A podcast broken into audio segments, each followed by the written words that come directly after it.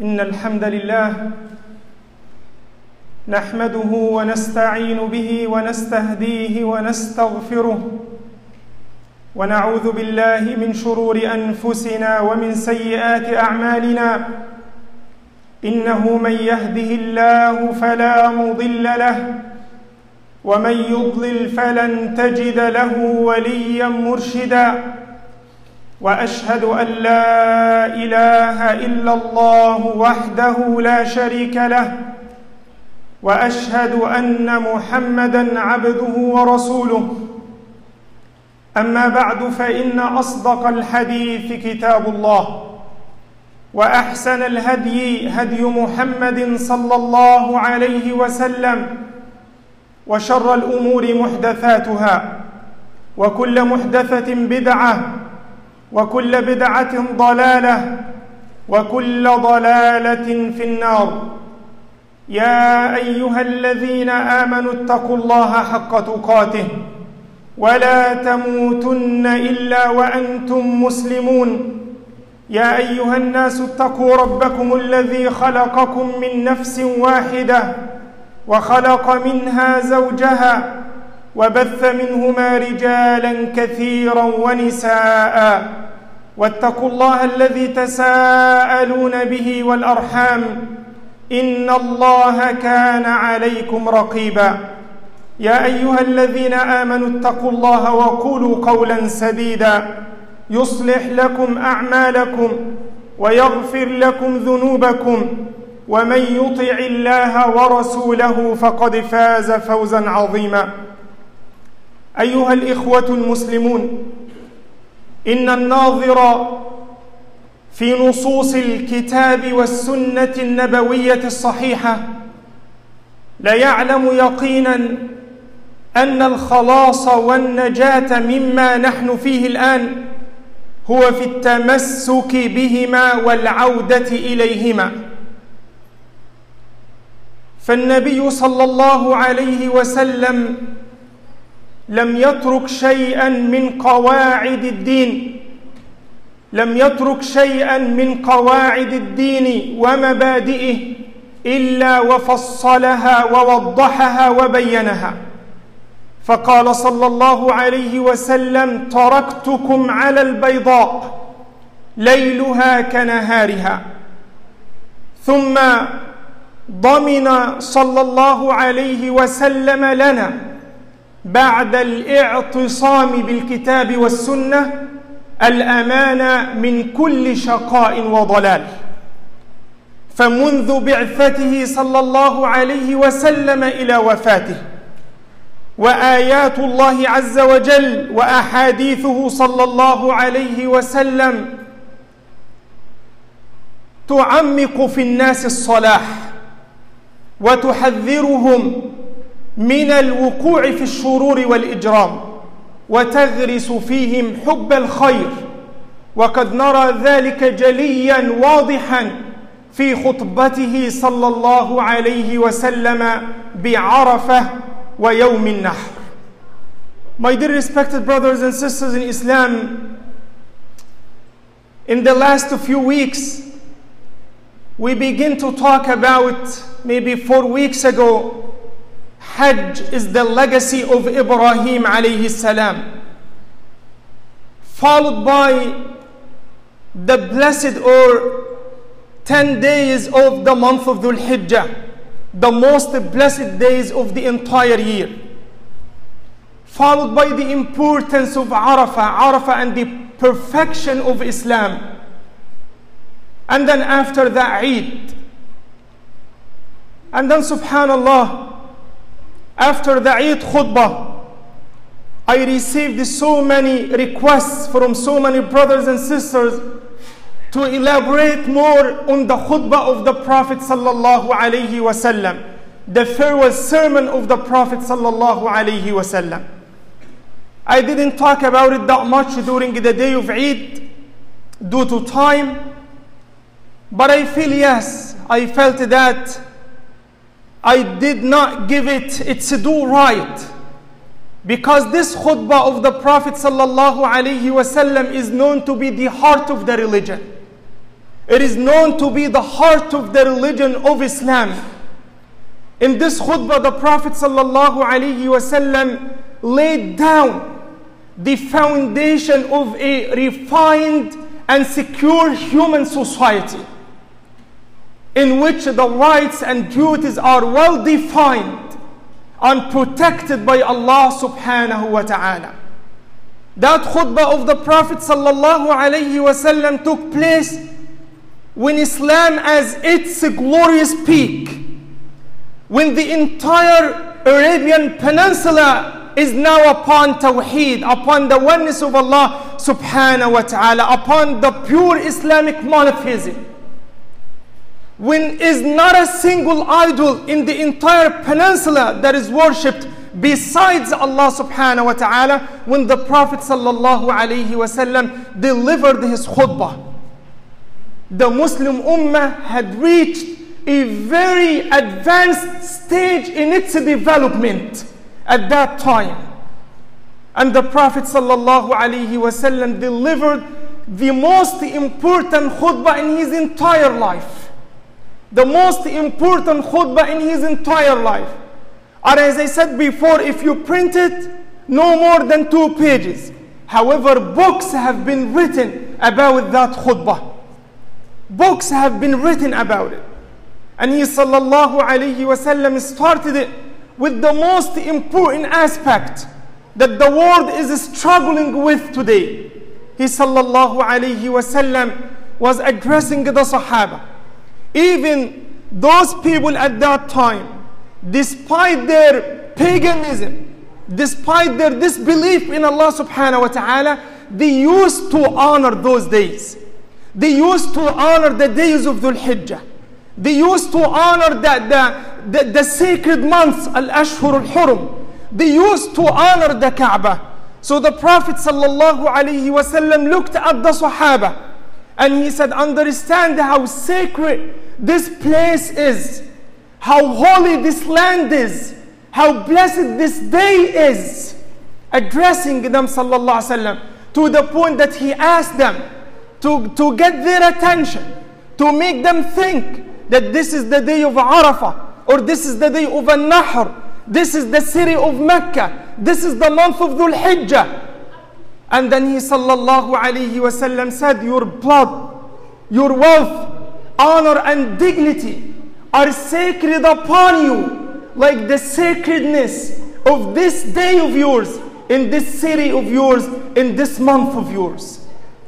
And he sallallahu alayhi wasallam said, Subhanallah, do not turn into disbelief after me striking the necks of one another لا ترجعوا بعدي بعدي كفارا do not turn to kufr after me it is as if the prophet wasallam said a killer cannot be a muslim. When he kills he's not in a state of islam. And he cannot be muslim. He wasallam said do not turn into kufr after me. Striking the necks of one another. Because wealth and, and blood are sacred for all time. The Prophet ﷺ wanted to put an end to any evil thoughts that might cross evil minds that had become accustomed to shedding blood and seizing wealth by force. The Prophet ﷺ put an end to this. He said in the same khutbah, because he repeated it so many times, he, repeat, he said it on the day of Arafah, on the day of An-Nahr, and also during the days of Mina. He sallallahu wasallam was about to depart from them for good. He sallallahu wasallam wanted to make sure that the Sahaba memorized and firmly grasped the message of the Prophet sallallahu wasallam. The Prophet wanted to make sure that the Sahaba got the message. He gave them the chance to listen, to bear witness, and acknowledge the fact that the Prophet ﷺ delivered the message of Allah. That's why he repeated the same message three to four times, making sure that the Sahaba got the message that the Prophet ﷺ wanted to give them. And then he said in the same khutbah, المسلم من سلم المسلمون من لسانه ويده والمؤمن من أمنه الناس على دمائهم وأموالهم The Muslim is the one from whose tongue and hands others are safe.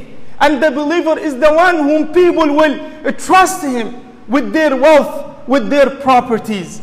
If you look at the entirety of the manifestation, the entirety of the manifestation of Islam and Iman in the life of the Muslim must be and must result in safeguarding the human being and in, in the sanctity of the human soul. This is what it means to be a Muslim, and this is what it means to be a Muslim. Islam is not developed or is not cultivated at the expense of others. Islam is cultivated and developed to bring life to others. And this is the message of Allah subhanahu wa ta'ala. And this is the message of the Prophet sallallahu alayhi wasallam. So the first part, he said, your wealth, your honor, your dignity are sacred upon you, just like the sacredness of this day, in this city, in this month.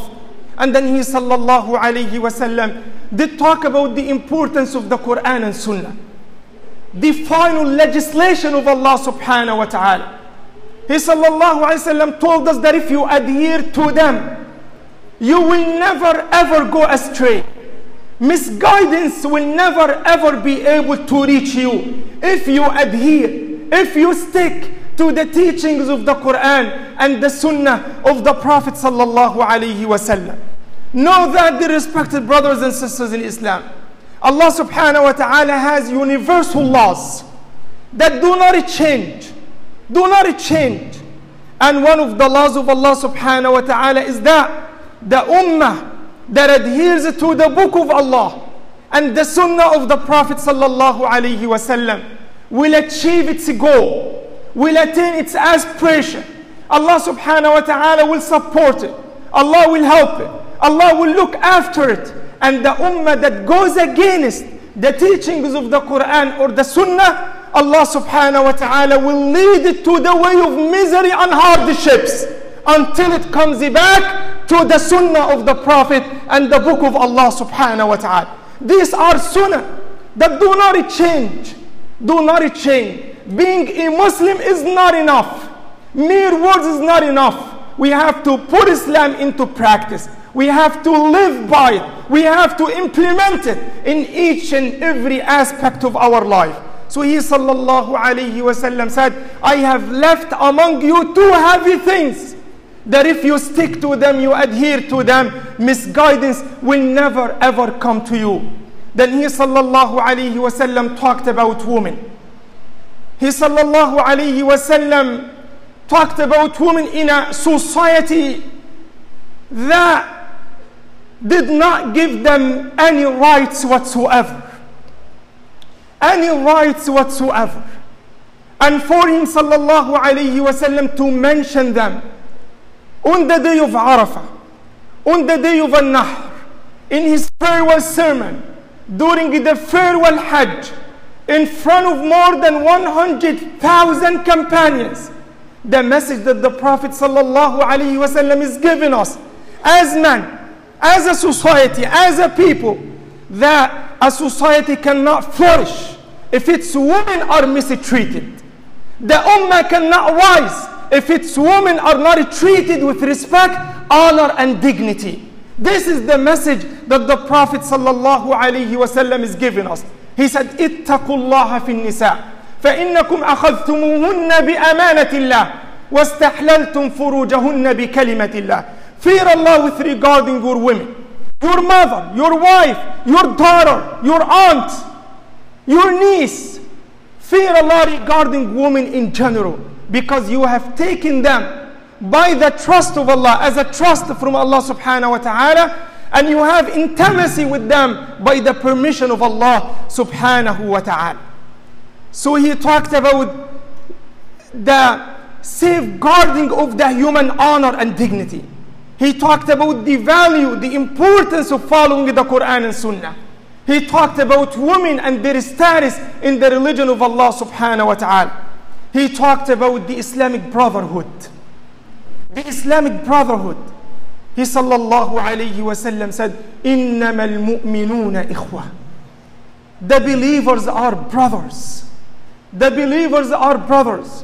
And let's be honest, we cannot hope, we cannot hope as a nation, we cannot hope for the situation or our situation to improve unless, unless we take we take on the same unselfish and sincere characteristics of the muhajirin and the ansar. Of the muhajirin and the ansar. Empty talk of brotherhood does not do anything whatsoever. Empty talk of brotherhood does not do anything whatsoever. When you look at the prophet wasallam when he talked about brotherhood because brotherhood and sisterhood is the is the, the you can say the firm rope that links us with each other. And the, the, the, the ummah cannot succeed when their ranks are divided the respected brothers and sisters in islam. Years of conflict years of enmity years of hatred were between the two tribes al-Aws and al-Khazraj but once they accepted La ilaha illallah and lived by La ilaha illallah, subhanallah, this brought an end to it completely. Today, a person is first an Egyptian and a Muslim is second. A person is first Pakistani and Muslim is second. A person is first Bengali and Muslim is second. We have lost that. We have forgotten what it means we have forgotten what it means to be brothers in faith. The Prophet ﷺ was addressing more than 100,000 companions. He telling them there is no room for racism. There is no room for nationalism. There is no room for tribalism. There is no room for that whatsoever. There is no, the Prophet ﷺ underlined the universal rule that race, color, ethnicity, nationality do not factor into someone's superiority over others. Does not, does not. The noblest of you in the sight of Allah subhanahu wa ta'ala are those who are the most pious and the most righteous, those who are char- their characteristics more pride. They fear Allah subhanahu wa ta'ala to a greater degree. This is the last khutbah of the Prophet sallallahu alaihi wasallam. If we implement that khutbah, subhanallah, the very same things that the Prophet sallallahu alaihi wasallam is given in his farewell sermon, because this is any for anybody, the most or one of the weightiest things, the one of the weightiest things that people should never forget is the last words that come out of the mouth of that person. Imagine if your father gave you advice right before his death, on his deathbed. He said, My son, listen to me. And then, as soon as he said it, he departed for good. You will never ever forget that. You will try every way possible to act upon it, to fulfill it. And this is what the Prophet ﷺ is telling us. And subhanallah, you look at the situation of the Muslim Ummah. The Ummah is completely against the five important principles that the Prophet ﷺ did talk about. He did talk about racism. We are afflicted with the disease of racism. He did talk about women in Islam. For the most part, many brothers are mistreating them. He did talk about the brotherhood in Islam. It is completely lost. He did talk about blood, honor, and dignity. Look at what is going on. We live in a bloody world. Where are the values, subhanallah? You look at this, the, the, the, the, the Sharia of the Prophet sallallahu wasallam, and on the other side you look at the situation of the Muslim Ummah. We're too far. There is a huge gap, like the distance between the heavens and the earth, between what Islam wanted for us and what we wanted for ourselves. Completely different. We have to go back to those values. We have to go back to those principles. We have to go back to the teachings of the Quran and the teachings of the Sunnah of the Prophet sallallahu alaihi wasallam. We ask Allah subhanahu wa ta'ala to make us among those who adhere to his book and to the sunnah of his prophet صلى الله عليه وسلم أقول قولي هذا وأستغفر الله لي ولكم فاستغفروه إنه هو الغفور الرحيم.